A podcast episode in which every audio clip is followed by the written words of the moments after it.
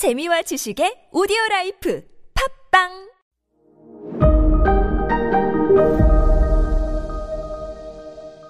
네, 여러분 안녕하십니까. 역사 스토리텔러 썬킴 인사 드리겠습니다. 어릴 적에 안 해본 장사가 없을 정도로 정말 비루한 삶을 살았던 어 도요토미 히데요시. 어렸을 때부터 부모는 이미 돌아가시고 거의 고아로 컸어요. 그 오다 노부나가의 집안에 거의 집사 겸 하인으로 들어가가지고 눈에 들어온 계기가 오다 노부나가가 어느 날 겨울에 겨울에 회의를 마치고 방 밖으로 나가서 신발을 신었는데 신발이 너무 따뜻한 거예요. 아, 따뜻. 아니, 내 신발이 왜 이렇게 지금 엄동설한 바깥에 나와 있는데 왜 이렇게 어떻게 이렇게 따뜻한 건가? 어? 누가 이렇게 만들었나? 그때 18살짜리 도요토미 히데요시가 나와가지고 제가 품 안에 품고 있었습니다. 으, 추워. 제가 품 안에 품고 있었습니다. 이 말을 듣고 오다 노부나가가 감동을 했대요. 별걸 가지고 다 감동을 하죠. 그래서 이 일 이후에 도요토미 히데요시는 오다 노부나가의 무한 신뢰를 얻습니다. 그리고 처음에는 조그만 조그만 조그만 전투에 뭐 선봉이 서요. 근데 다 이기는 거예요. 도요토미 히데요시가. 그리고 정보를 나가는 전리품이 있거든요. 그렇겠죠. 그 남의 경쟁 성을 다 털어오는 거니까 엄청나게 전리품을 챙겨오겠죠. 일반적으로 그 병사를 다이묘가 무사 사무라이를 보내가지고 그 정벌을 시킨 다음에 전리품의 대부분은 가져가라고 했어요. 그래야지 사무라이들도 충성을 하고 싸울 거 아닙니까? 솔직히 말해가지고 세상에 공짜가 어딨어요. 그런데 도요토미 히데요시는 달랐어요. 정벌 나가서 챙겨오는 전리품들을 싹 다 오다 노부나가에게 바칩니다. 이건 모두 다 죽은 것입니다. 죽은 것입니다가 아니라 죽은 것입니다. 이게요, 저 웃기라고 한 얘기가 아니라 제가 지난주에 부산의 부산진 여고라는 여고에 가서 제가 강의를 하고 왔거든요. 와, 나 황당해가지고. 김해공항에서 내렸어요. 택시를 탔어. 그래서 나는 기사님 보고 부산진, 부산진 여고로 가주세요. 라고 하고 잤어요, 택시 안에서. 눈을 딱 뜨니까 부산진 역에 와 있는 거예요. 와, 와, 와, 와, 와, 와. 왜냐? 나는 분명히 부산진 여고로 가주세요. 라고 했는데 그 기사님은 부산진 역으로 가주세요. 라고 들으신 거예요. 이래서 발음이 중요합니다. 그러니까 이 얘기를 부산진 여고에 가서 제가 강의하면서 얘기를 했더니 거기 선생님들, 학생들도 다 그런 말씀 하시더라고요. 그런 일 많아요. 그런 일 많아요. 그래서 우리 학교로 오실 때는요, 부산진 여고로 가주세요가 아니라 부산진 여자 고등학교로 가세요. 라고 해야 된다고 합니다. 참. 뭐 하다 말았지? 아, 그, 죽은 겁니다가 아니라 죽은 것입니다. 라고 했다고요. 그리고 도요토미 히데요시는 뭘 했냐면요.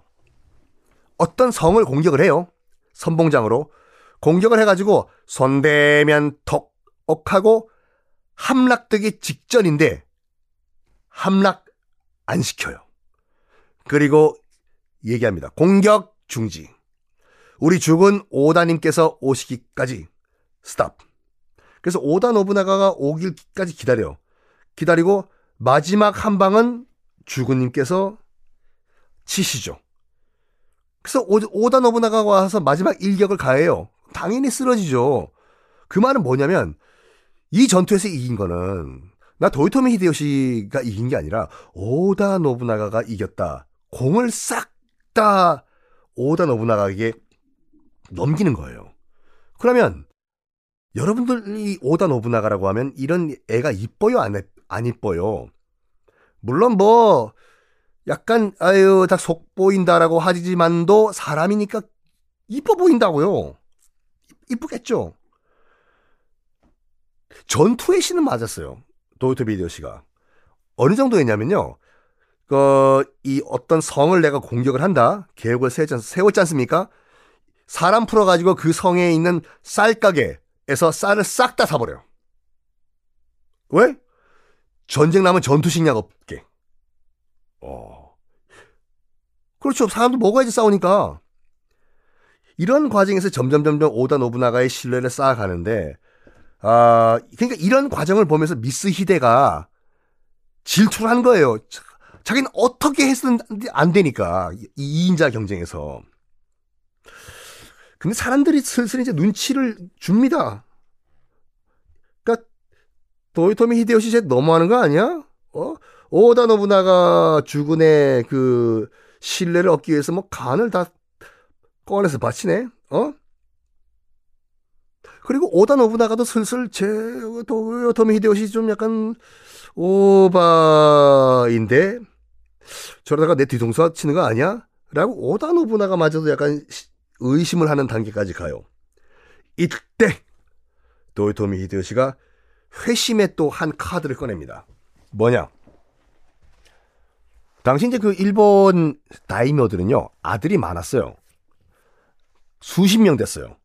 한 스무 번째째 아들이면은 그냥 지인이에요 지인. 몰라. 아버지 누구시더라? 아버지 스물다섯 번 다섯 번째 아들입니다. 그러세요. 명함 좀 드리겠습니다. 아, 아버지 사 우리 사이 무슨 명함이야? 아, 예, 내가 당신 아버지라고 합니다. 이 수많은 오다 노부나가의 아들 중 하나를 도요토미 히데요시가 양자로 데려와요. 양자.